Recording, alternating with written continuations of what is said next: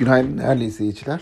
Borsa İstanbul BIST 100 endeksi dün e, güne nispeten daha olumlu bir havada başladı.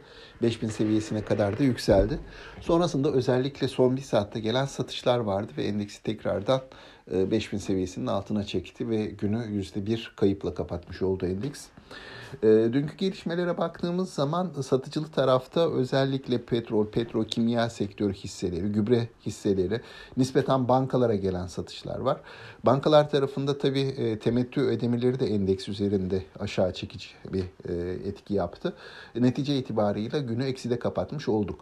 Yurt dışı tarafa baktığımızda yurt dışı tarafta özellikle ABD tarafında e, piyasanın bir bayağı bir sakinleştiğini söylemek mümkün. Özellikle işte bu bankalar tarafında yeni düzenlemeler yapılacağı beklentisi, e, krizin e, sorunsuz bir şekilde atlatılacağı beklentisinin artması, yine e, faiz beklentileri, e, faiz beklentilerindeki ılımlaşma endekslerde alımlar getirdi. Benzer bir alımı Avrupa borsalarında da görmüş olduk. E, bugüne baktığımız zaman bugün Mart'ın son günü. Dolayısıyla portföylerde e, portföy çeşitlendirmesine dönük, portföy düzenlemesine göre dönük işlemler e, yoğunlaşacaktır diye tahmin ediyorum.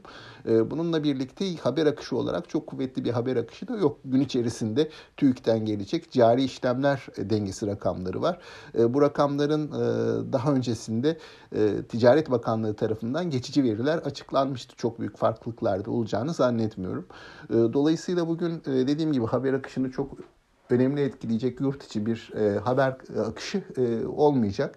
E, portföylerde işte dönem sonu kapanışlarına dönük işlemler görürüz. Günü de muhtemelen yatay seviyelerde sakin bir borsa seyriyle kapatırız diye düşünüyoruz. Sağlıklı, bol ve bereketli kazançlı günler dilerim.